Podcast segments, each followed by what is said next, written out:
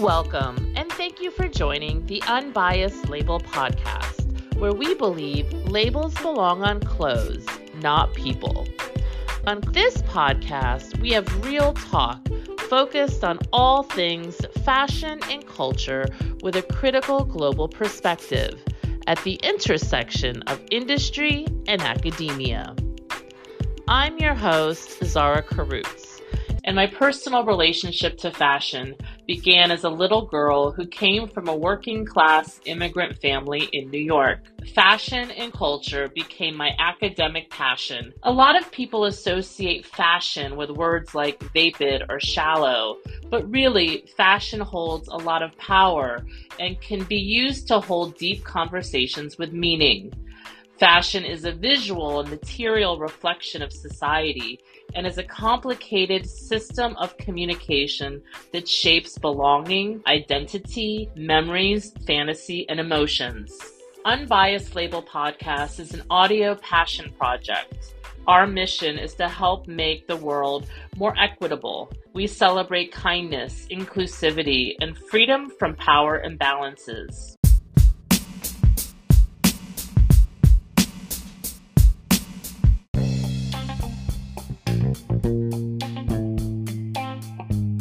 Thing I learned about gay men in particular, it can't be a hundred divas in the room. it can't be a hundred divas in the room. It can be only one diva who commands the whole room. That's interesting. I come, give me the lead microphone, let me sing my song. I like that though. That's a good strategy. And at least they know that you were there. That's correct and you have your moments and you're fine with yourself. Yes. You know, these are lessons for life. This is so much good wisdom on how to navigate the world and be who you are and be how you want to be. Mm-hmm. You're right. You don't give up everything, you just give a little taste of it.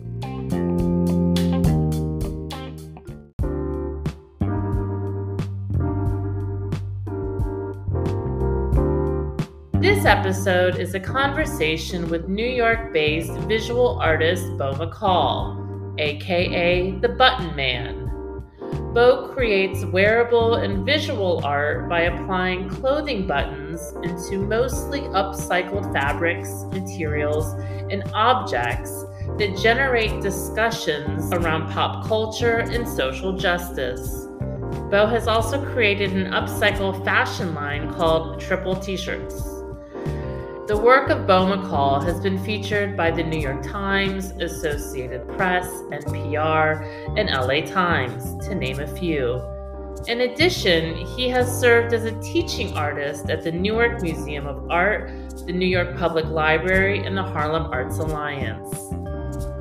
Beau's visual and wearable art has been included in many exhibitions and is held in the permanent collections of public and private individuals, including the Museum of Art and Design in New York, the Philadelphia Museum of Art, Victoria and Albert Museum in London, the museum at FIT, to name a few.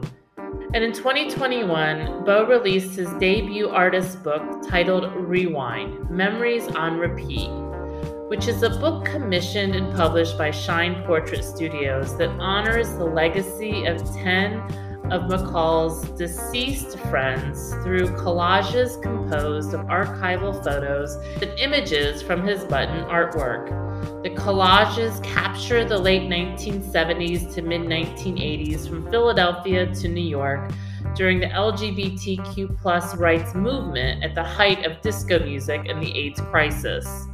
In 2024, Beau will debut his first ever retrospective titled Beau McCall Buttons On at Fuller Craft Museum. Please join me as I talk with Beau about his places of importance, his cultural relevancy throughout the decades, and his perspective on life as an artist.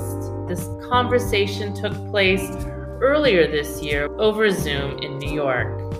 Now, on to the conversation. I hope you enjoy.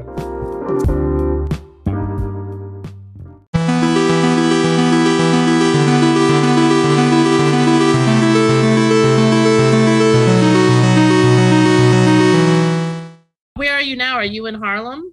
I'm in Harlem right now. I, I live in Harlem. As I was looking through a lot of your work, place seems to be an important reoccurring theme for you. Place, people, hearing about you growing up in Philly hmm and talking about place. I think you talked about before you grew up in the Philly projects, Yes. and that was such a positive experience for you. Harlem, where that was a place, Yes. such an important part of you and the people that you connected there. So, place and people.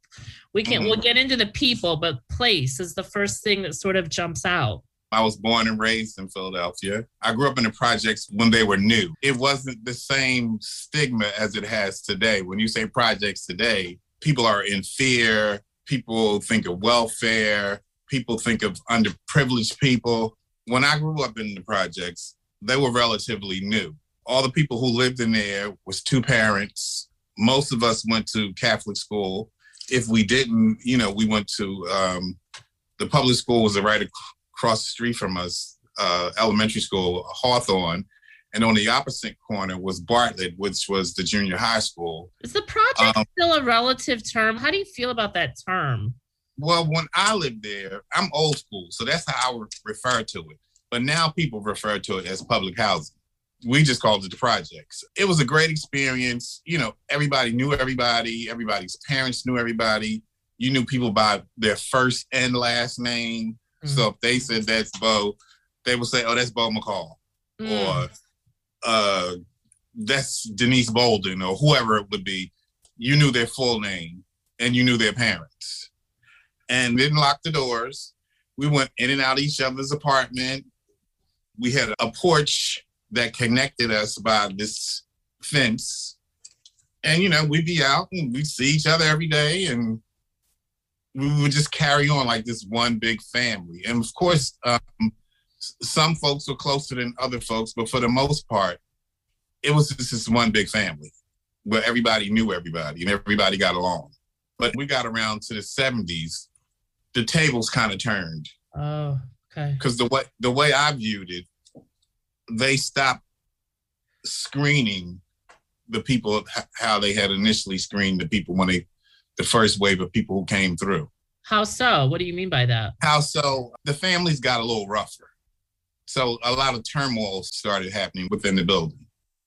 And then the maintenance and the upkeep uh, wasn't quite the same as when we first moved in there.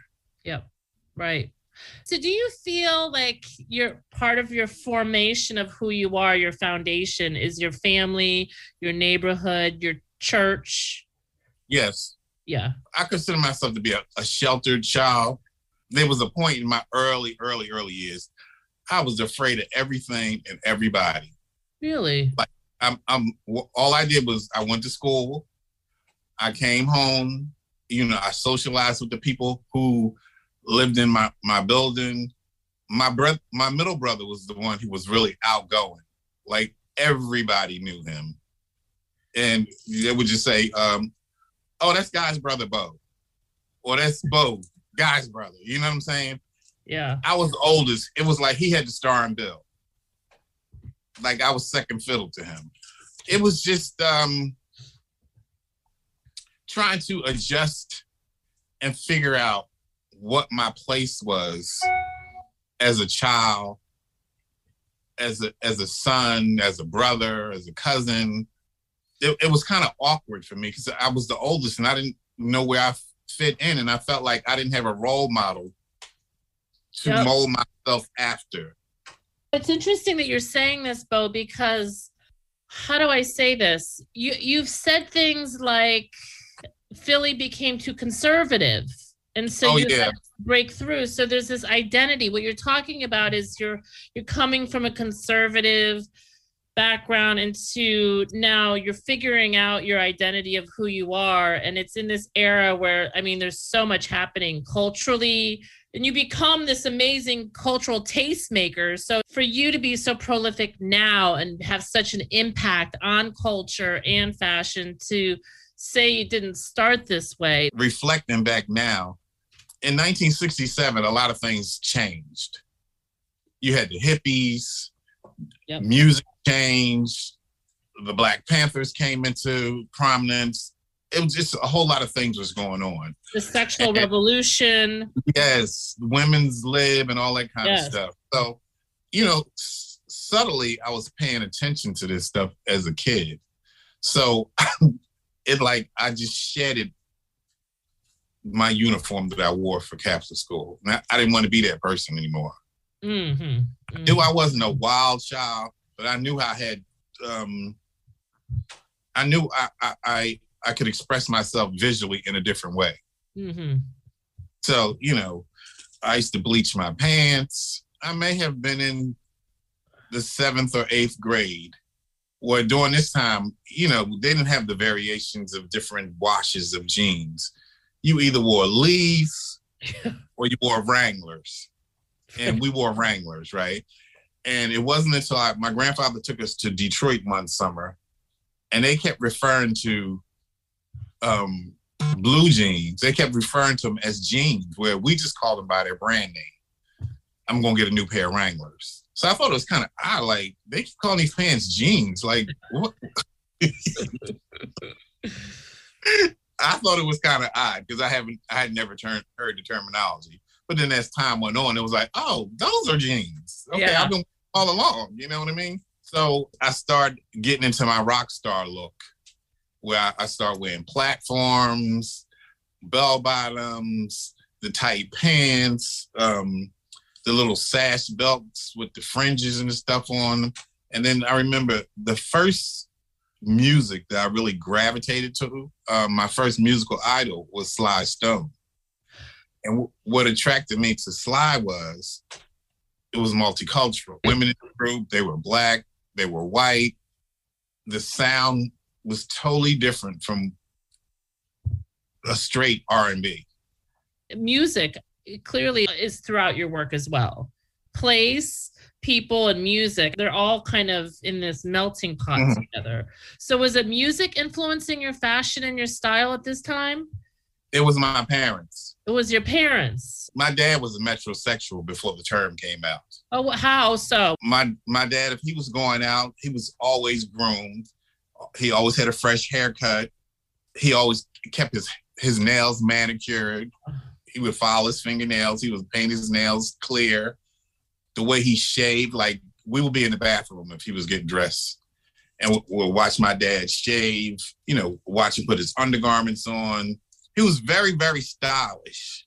And then he used to be in this club called the Pacesetters, right? And they were a group of stylish black men, and their um, their uniform remind me of a big band because some of the big bands back in the day, they wore these blazers and then they had a crest. Right, right, right. So they had their Pacesetters crest on the pocket, and then they took their club pictures with all the guys, all his friends, his his um his club members in this this outfit. Um, I don't know where he was going. He was going to a formal, and it was the first time I seen a man wear the patent leather shoes with the bows on them. Yep. Like I was like, oh my God, like, you know, where they come from. Um, then when he would put his pants on, men don't do it today. He would hold one leg and put his the first leg, his left leg in, and then when he would get ready to put the right leg, and he would drop the right leg, and then he would put the pants on. Right? Men don't do that today. How do men do it these days? Right? They just put the pants on. They just Put them on. There's no ceremony. No. And I thought that was kind of interesting. So when we would mainly for Easter and back to school clothes, we used to go to this place called Krass Brothers, right? And we go in and they had the tailors and all that stuff on the premise. Now we we like uh, in elementary school, we're like seven, eight, nine, but I knew early on what a tailor was for. So we would get our suits and they will be tailored to fit our bodies. Right. So when I became an adult and I met certain people and we would go out and we would buy things, and I would say, You have to go to a tailor to get that done. And they were like, A tailor for what? I'm like, You got to get your pants measured. You, you have to pull the waist in. You have to pull the jacket in. You have to do pull the sleeves in to fit it according to your body type. So I took a friend of mine to my tailor at the time. So we go in I said, you you have to go in the booth and change. So he goes in the booth and change. And when he comes out, he just stands there. I'm like, you have to stand on the platform where the mirror is so we can, you know, measure you. you got this So- from your dad. Yeah. yeah. So he Yeah. looked at me like, like, how do you know this? I said, from my dad, because he he would take us and we would get our suits tailored to our That's body. right. That's right. You know. Then my mom, my mom was also very stylish. Okay. um very um minimal a minimal. was- yeah like um it's this picture that i just created of her one of my favorite pictures of my mom she um she had an afro she had a short afro and she had this black v-neck dress on it, it, it i think it came right below her knees maybe like two maybe two inch slits on the side but the dress was very classy it was plain and it was sexy yeah. all she had on was these big flat um circle earrings. It was like a Ooh. disc. Yes. That's all she needed. No jewelry, just the earrings. And my mom liked shoes too. Your parents were very stylish people in their own right. Yes. So I took a little bit from each up each of them and incorporated it to myself. Because even with the with getting back to the music, Yeah. in my household, my parents only played jazz. I would never hear like um, Motown and you know all the music of today. If I wanted to hear that kind of music, I would go next door to my neighbors because they, they were teenagers. They had the latest records. They had all the Motown, Smokey, and the Marvelettes and all that kind of stuff. I would hear that in their house. But then when I would go back home, my dad thought he was Frank Sinatra. He knew all Frank Sinatra songs. So at this point in my life, I know uh, pretty much Frank's whole catalog. Amazing. He listened to uh, Johnny Mathis, and he listened to Nat King Cole, and Joe Williams, Lambert Hendricks Ross. I mean, I could just go on and on and on. Yeah. You know what's that era was so elegant and classy. and Yes. beautiful. I think now part of the past gets lost, but that was a lifestyle. I mean, what you're talking about, even your dad putting his pants on the way that he did, that was he lived that way. It's almost a form of dandyism now we talk about. Yes. Exactly. It's not just the clothes, but it's your everything. It's your identity. Yeah, and then you know it was a time wherein every man wore a hat, That's right. right? Yeah. And then on Sundays, the women who went to church, they had the gloves That's right. and pocketbooks. And you, I'll explain the Cadillac to you later on. But we called the pocketbooks Cadillacs because they were so huge. the pocketbooks, not the hats. The yeah, is po- pocketbooks. Yeah. So Okay. you, they had their gloves, the hats, and the pocketbooks. Yeah. you know so again like the era the the early part of the 60s was very chic. Yeah. until the hippies came. The hippies opened up another door of freedom. Yes. with the mini skirts the afros um the music changed all the rock and rollers uh you know elton john the, the beatles. And i remember it was a time with the beatles. Any station that you turned on the radio because this was during a time where it was mainly am radio Right, right.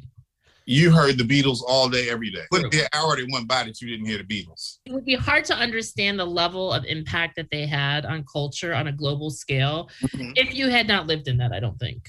Exactly. And then, you know, the flip side of that is black folks had James Brown. And I, I remember, you know, still living in projects. Uh, one of my friends, his mother took all the kids to see James Brown. It was amazing. So all of this sort of the 60s was such a pivotal era of change, liberation. I mean, there was so much going on and that really set the tone for the 70s and then the Vietnam War. I mean, it just Mhm. kind of propelled.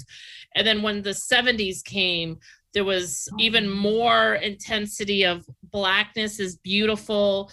we saw Stephen Burrows in the Battle of Versailles pushing this renaissance of culture. I, think, you know, each decade has its own youth culture. Yeah, that's true. Youth culture. When I was in school, it was all about the afro, right? But by the time I got out of school, um, you know, black women were permanent hair, so they went back to straight hair again. Right, and then right the Jheri curl came. Yeah. right? Yeah, that's true. um, when when Janet Jackson did um oh uh I forget the movie she was in, and she had those big poetic justice. poetic justice. And all the black girls was wearing braids, but with yeah, the braid, it's closer to what we look like. It's closer to what grows out of our head. Yeah, it, it made sense to me. You know, so now it's all about lace fronts, and I call it the Cher hair, the part down the middle, and hair all the way down to your butt. Like, how, how many times can you do that look? Like, it's no individuality. Even back then, everybody had their own distinctive look, yeah, their own distinctive sound, their own distinctive style. But don't you think that's why you're so needed now? Is because you are such an individual and a celebration of uniqueness that we I, I think the younger generations perhaps don't know how how to do it so somebody like you that comes along and and says look this is me and this is how I became me. This is my story that shows other generations how to perhaps become an individual. But you know, I think we we have pockets of individuality, but far as mainstream, I think that's a hard sell, even to this day.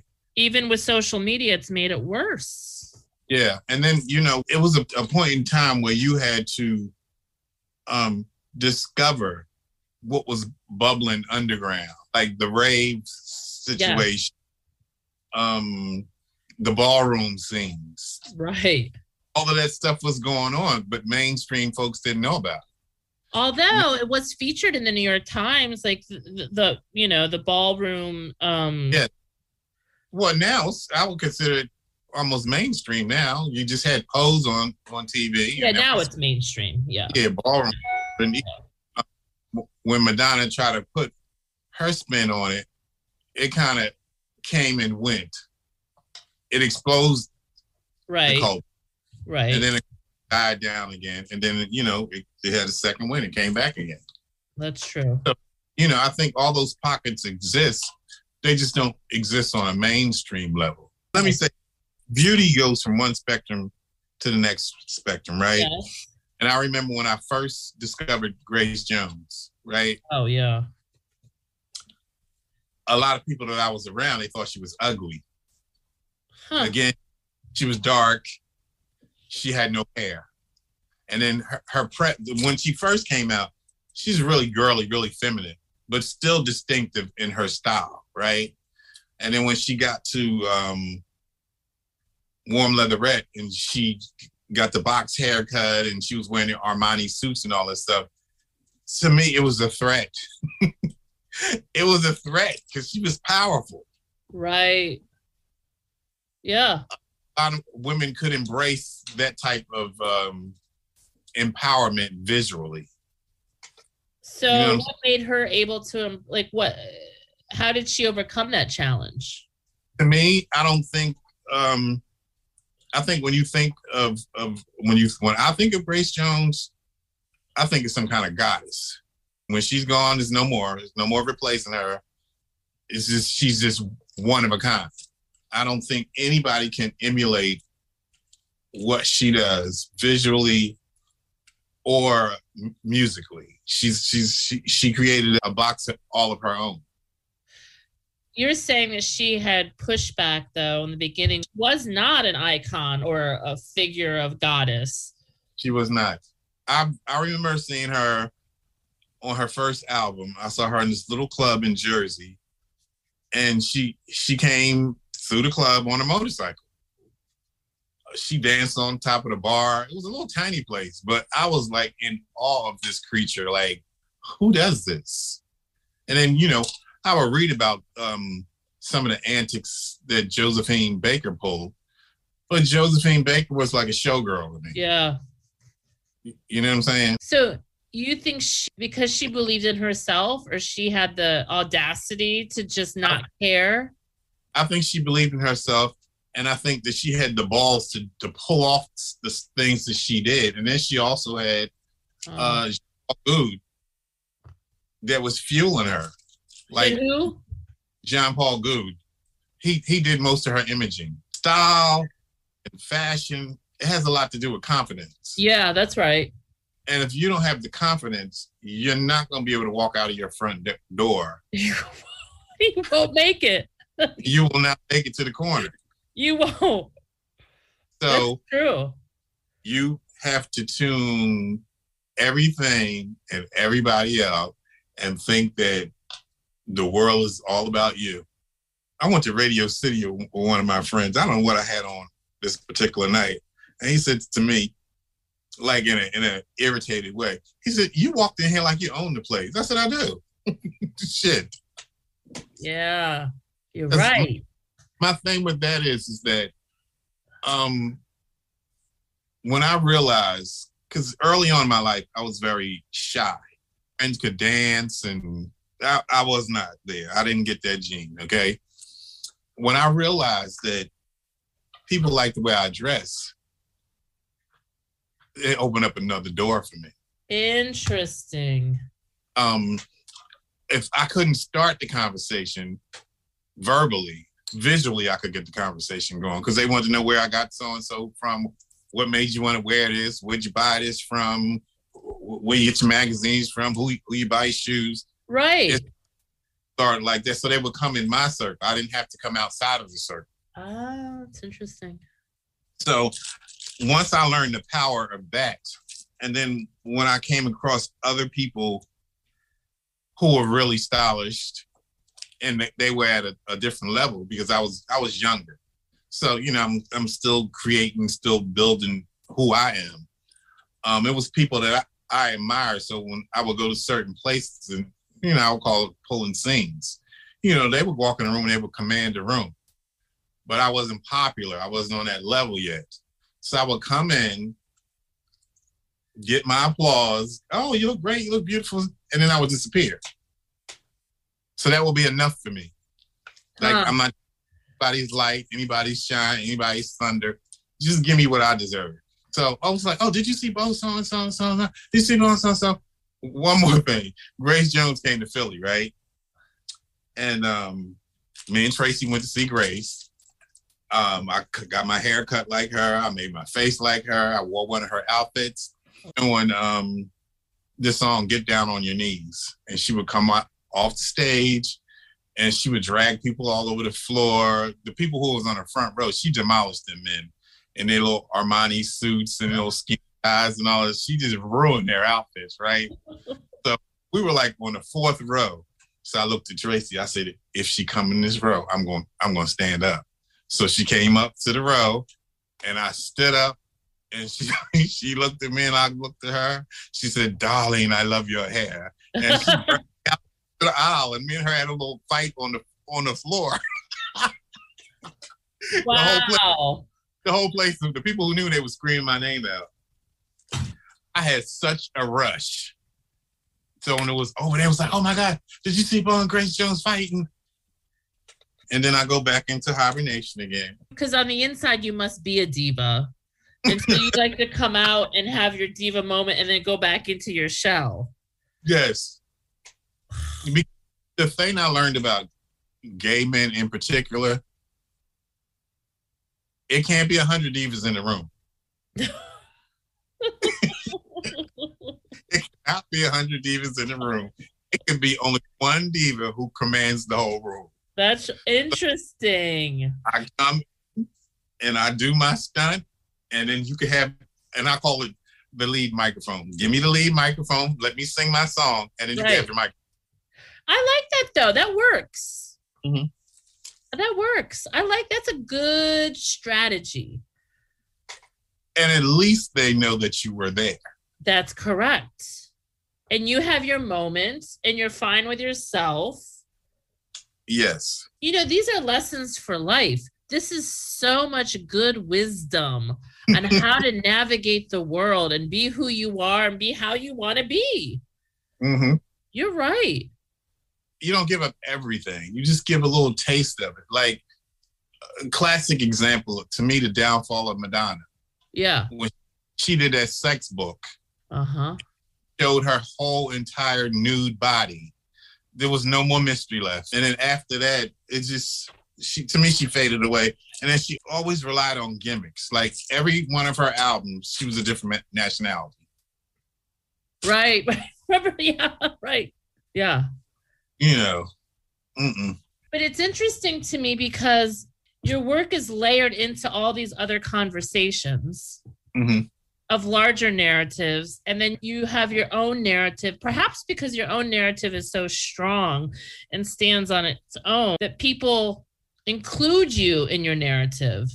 Uh, when I first came out of hibernation and, and I went back into doing art, and I would sit back and listen to the statements that people would have behind their pieces, and some of the stories that I would hear, they just seemed like they was fabricated. Like they made stories to explain certain pieces. I know at, at times when I'm creating, you know, dark initially with one idea, with me going in one direction.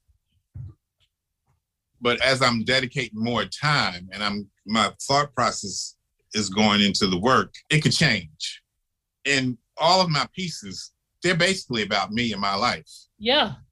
You know, I can't relate to things that I haven't experienced. When certain um, exhi- exhibitions come about and you find out what the topic is, and if I don't have anything to fit the topic and I have to create something, sometime I let it pass. Oh, interesting.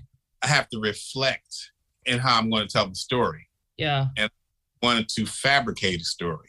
No, but you know what's so interesting? And I think this is what's hard to put into words.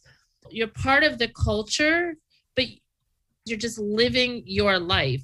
And Mhm. when you're in the moment and you're just doing what you do, and your life is the reflection of what you're doing, you don't even see it that way. And it's hard for people to even comment on it as you're doing it.